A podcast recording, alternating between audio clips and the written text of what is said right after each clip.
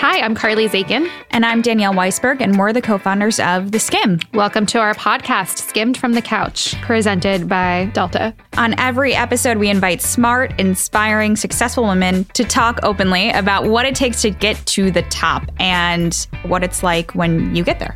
So, this is a podcast about the real stuff the crappy days, the bad advice, the first big career win, and the people who are there for the highest of highs and the lowest of lows. We started the Skimm from a couch, so we only have one rule on this couch no BS. We're really excited to have smart, powerful women on this show. Danielle, what are you doing? Sorry, I'm totally not paying attention. I am on my phone, but I am booking a flight on the Fly Delta app. It takes the stress out of travel so you can focus on what comes next. So we are here with our new show, The Couch. Leandra, thank you so much for joining us. Thanks for having me. So we have our really simple rule. Mm-hmm. Um, what happens on the couch is no sugarcoating, no BS. Like let's actually it definitely talk. does not stay on the couch. It's actually no, disseminated to like a wide audience. Yes, exactly. Yes. But you can ignore that and okay. let's just pretend that it's just us talking. Yes. So first of all, many people might not realize Leandra is actually man repeller. So like we all know what Man Repeller is. Leandra started Man Repeller in college in 2009. Yes. You were a freshman, sophomore? 2010. 2010. I was a junior. I had junior. just come back from my semester abroad. Okay. You start this site, it takes off a life of its own. Mm-hmm. You have an insane following. Everyone follows you on Instagram, everyone reads you.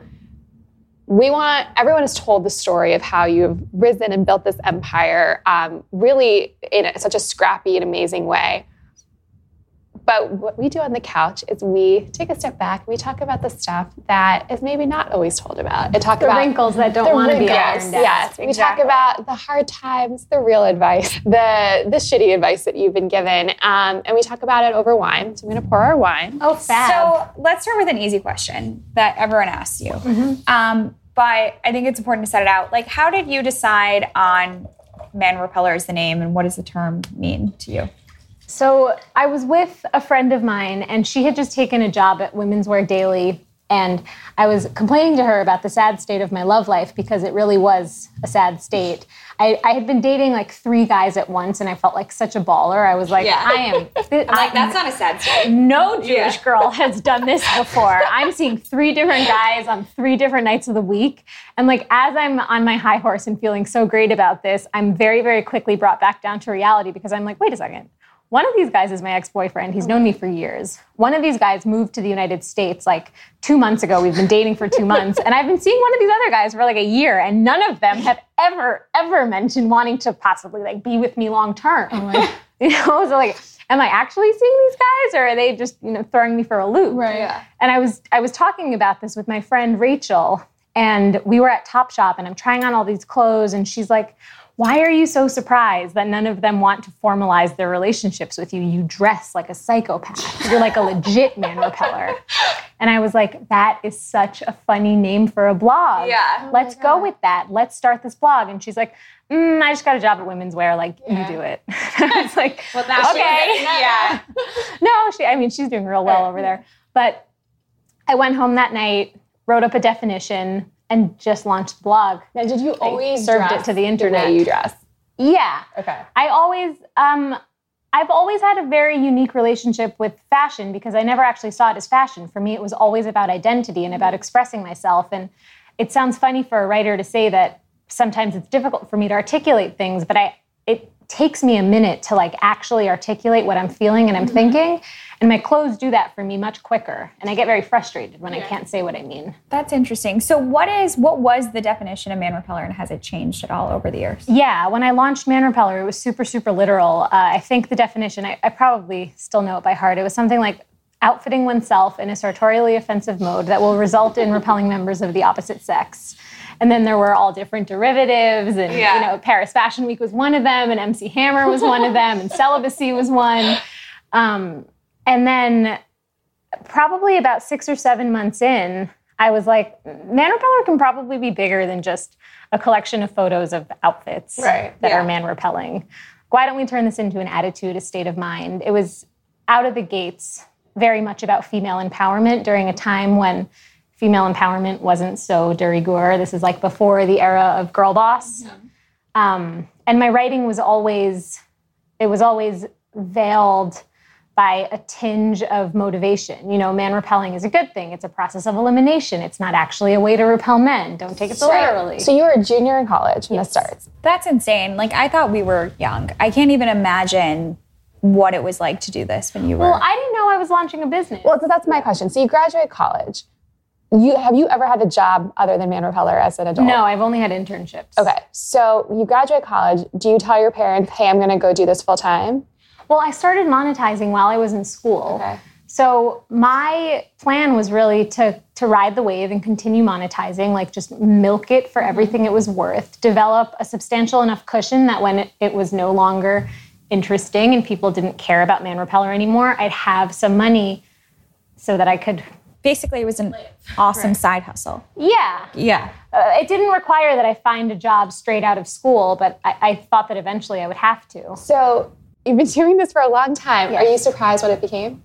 I am. I'm actually, I feel like I'm going through a little bit of an identity crisis with Man Repeller because it's been seven years. And in many ways, I feel like my voice has outgrown the voice of the site. Mm-hmm. And every time I write for Man Repeller, I feel like I'm trying to fit back into a box that I'm not supposed to be in. Yeah. And, you know, I feel like I I have to speak to this voice or this tone that's not really mine anymore. And it's been really strange and kind of challenging. Has your audience noticed it? yeah, I took a couple of months off of writing Yeah. and um, I'm just starting to get back into it now. I, I stopped writing in June. I didn't really write last Right. month either. And just a couple of weeks ago, it started to really feel soul crushing. I was like, oh my God, I have to start writing Right. again. You know, I, ju- I just feel like a lot of pent up energy and frustration, but it's, it, like, I think now is when things get the most challenging and strange for me. Do you think, when you think about your skill set, do you consider yourself a writer first, a business person first, or a combination of the two? You know what's funny? I think that before anything else, I'm kind of an entertainer. I shouldn't say kind of. I really, that's what comes easiest to me. That's what's most natural, and that's what resonates the best. And it took me a really long time to acknowledge and, and recognize that. Do you think you're an entertainer through words or in person? Probably both. Because the way that I write is also really windy. Yeah. Okay. You know, I, I sort of like take people on a journey Yeah. with me, but I, I can't help it. I don't know how to be straightforward. That's, that's really interesting, though. That's a great thing to recognize, right? Like, yeah, well, I, I I've always known it, but I didn't want it to be true because when I started Man Repeller, I was like, oh, this is so cool. You know, like I, I'm I'm actually monetizing this thing. Like I I have a smart strategic mind. I'm a businesswoman. Mm-hmm. Who knew? That's so fabulous. And I felt really excited about that because it never felt real or honest to me. I never had like dreams of becoming a CEO. One of the things that's fascinating to me, just observing what you built, is like you've been you, you launched a fashion line, like a shoewear line. You um, you've been accepted in the fashion world. You you are a leader, like for for female millennials. You're a leader for women in fashion. You're a leader for women in business. I assume that didn't all happen overnight. So who who in the beginning, and you don't have to say names, but who in the beginning was like, you are not in the fashion world. Like th- these are repelling clothes, or who in the beginning was like, you're not a businesswoman. Like what were the obstacles that you faced as this kind of took on a life of its own? I, I think I was the meanest to myself. No one tried. what were you mean to yourself about? About everything. I think I still am. No one tried to knock me down as hard as I, I knocked myself down accidentally. It's almost like I wanted to prove my negative thoughts right or something. Like you're a loser. You're not actually going to amount to anything. You're not. You're not worth anything. So when you feel that way, how, do you still ever get that feeling? yeah, all the time. How do you get through it? What do you do? Well, I've gotten much better about getting through it. It's still mostly self-soothing, which isn't actually yeah. building a solution. But um, in the past, I've frankly like either drank it off with coffee or wine. Right. You know, You never. Welcome. like, one thing, yeah. we don't do that ever.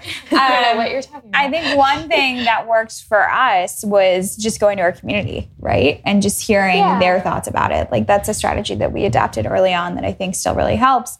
Um, most you days. know what's weird is that I'll I'll I will go to the Man Repeller comment section, particularly on my own stories, or I'll get these incredible emails from women telling me how Man Repeller has impacted their lives.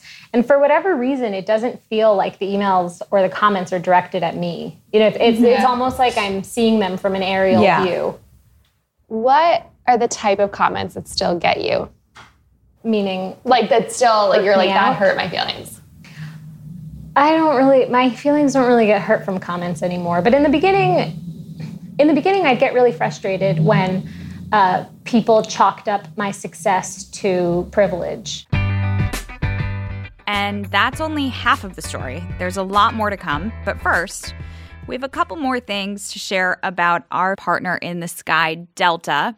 So, people that don't know us very well might not know that we both have a very big fear of flying. Yeah, we're not good at it. And we are both very protective of what we download onto our phone, other than the Skimm app. And we both uh, live by the Fly Delta app. But we're really obsessed. Having the Delta app has actually made our lives so much easier.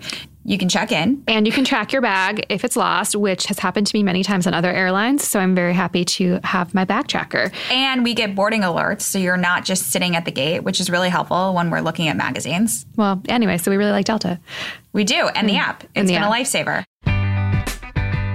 One of the things that I think has been really interesting about your path is that you didn't take outside funding. No. So, has that been something that you continue to think about, and how has that been for us? It's it's like we don't know that path. We had to take Yeah. funding when we started, um, or else we couldn't have done it. I think it would have been different if we had had the foresight to start it in college, um, like you did, which is amazing that you were able to to make money right away. But is that a decision still, or is that something that you kind of put the company path on, and that's how Well, it's so grown? Man Repeller was profitable from the beginning. At first, mostly because of talent-based stuff. I was doing like appearances and design collaborations. It, it was not operating as a media company at all. I would say that Man Repeller has been a media property for like four years. You know, um, the reason we never took on funding is because I watched as my friends went down the VC route, and it scared the hell out of me. There was such an important there was such a value to Man Repeller remaining independent because I knew that I wanted to build a luxury brand of a generation and not just a machine that would generate intense amounts of traffic and not amount to anything 10 years from now except for a really big dollar amount, which would still be great, you know? But Man Repeller's never been about the money for me. If there was one thing that you got to do for Man Repeller that you haven't gotten to do for it yet, and you only could do one, what would it be? Oh my gosh. If there's one thing, um, probably script a show, like a proper show. Like a Netflix show kind of Yeah, I don't know. Maybe Yeah. Hulu. I feel like Hulu's cool. hey, hello. Yeah, Um, what's been the hardest thing for you to learn? definitely, definitely uh, related to business. I know that I have a strong strategic mind. I'm a great big picture thinker, but all of the super detail oriented stuff that really defines what makes a business successful is so profoundly difficult for me. Who do you go for I'm not a thorough thinker. Uh, who do I go to for help? I get a lot of advice from my dad. My husband is super helpful because he is like a COO in his heart. Mm-hmm. Um, some friends, like Emily Weiss, is Yeah. really, really helpful. Very, yeah. I take a lot of advice We've from gone to her. her for advice too. She's very good at that. Yes, totally. Uh, really, whoever's willing to give it. Yeah. What if there was one business skill set that you wish that you had? What would it be? I'll tell you ours. It's Excel. It's I, I, I, I cannot use Excel. Yeah. I think I wish I was a more thorough thinker, that I could like play out different scenarios in my head before they were actually going to happen, multiple different scenarios for the same situation, and um, anticipate where I would want to be, what Man Repeller would be doing like five years from now. That stuff is really hard for me. What would Man Repeller wear in the most stressful day? Like if we ever see you in the street and we see you wearing something, the guy should be like, "Oh no, she's having a bad day." Like what? What is the Man Repeller stress uniform? Oh, it's probably like jeans and a t-shirt, something so plain. if you see me and I look invisible, you know that. See what I'm wearing? I know. Well, I don't have jeans on, but that's usual uniform. You Um, look great. what has been, what's like, how do you cope with stress? Like, what's been the worst day of Man Repeller history? And how do you, do you scream? Do you cry There's a lot of screaming and crying. I, at the I- same time? Yeah, I, Yeah. I have never been an anxious person. The last five years have proven me so wrong. Mm-hmm. Like Yeah, I, I it's funny get how- terrible anxiety attacks. I blame anxiety on my fertility issues. Um, Which I think one of those things, you know, you just brought it up. You've been very open with your community about like a mm-hmm. lot of things that are happening in your personal life, and I think that's one of the things that, like, as I've gotten older, like, has kept me reading Man Repeller because I think it's been so great mm-hmm. that you've shared that part of yourself with your audience. Walk us through like was the how scary was that to reveal to the to people to strangers really that are part of your community I think when you're an extroverted person, it's really hard not to share. I've I've always been extremely honest. I don't know how not mm-hmm. to share. yeah It would probably be scarier if I didn't. Yeah. It, it really wasn't. so going Was to, it was it helpful to get that out there? Like, did you feel better putting? I did, I did. Yeah. You know, what's funny is that there were, I mean, there were so many incredible comments after I shared the details of my loss Yeah. earlier this year. And so many women that sympathized, had gone through something similar. Those comments killed me because all I wanted to hear in response was, This happened to me and now I have 10 kids. Yeah.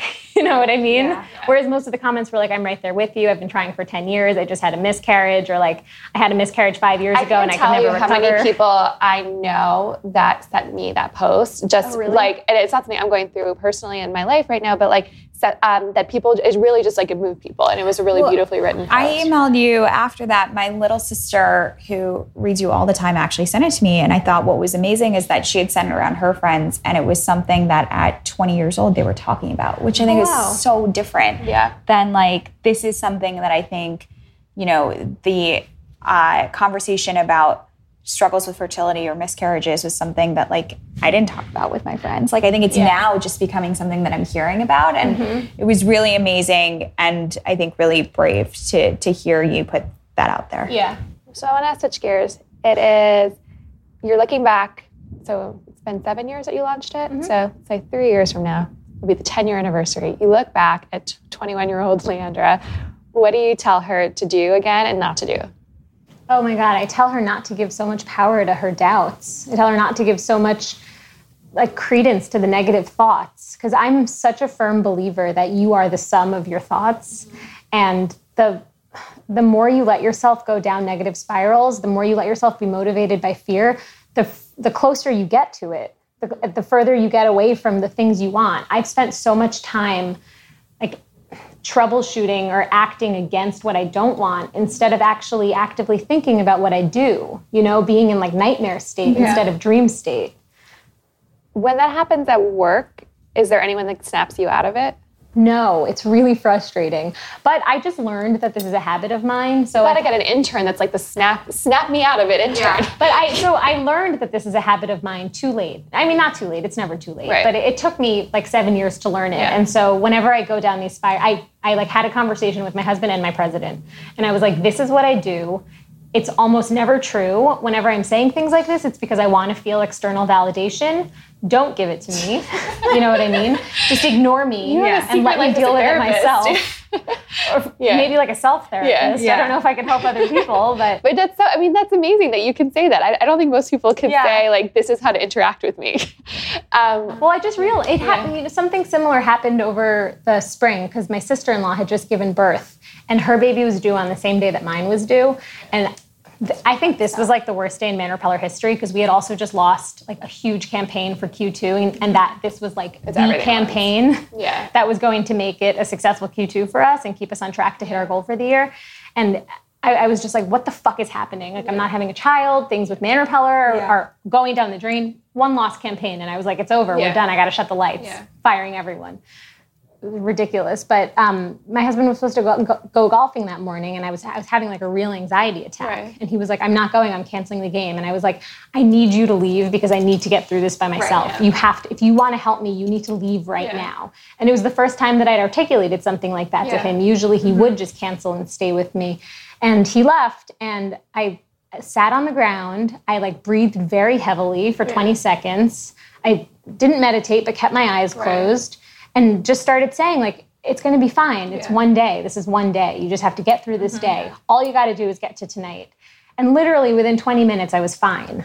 And I was like, oh. No, I, I mean, I think everyone has those moments of like true anxiety, like whatever sparks it. And when something happens at work, like a campaign, like something like that, you're like, I can't take any more. Like, this is it. It's the catalyst. and then I think that's the thing about owning your own business is like there's going to be that fire, and then there's going to be another No, fire and another totally. personal fire, and like, mm-hmm. and it's like you're a constant firefighter. Um, so I love that you were able to kind of breathe yourself out of it. I, I think the thing that I learned that's been really hard is because I got married so young, I was 23, I didn't realize that I was gonna still have to grow on my own. Like I totally thought that my husband can do the growing for me. And it's the same with my business. I launched really young and I started hiring a team, built out the executive team, and I was like, oh, well, these people can grow for me too.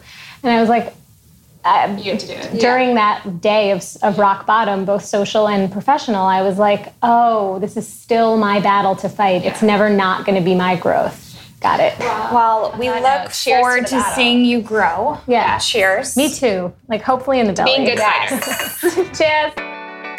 Thanks for hanging out with us on Skimm from the Couch, and we'd love to hear from you. We're actually serious about that. We're big on feedback around here. We're so serious that if you do it, you could win 250 bucks. So go to theskimm.com slash talk to tell us what you really think.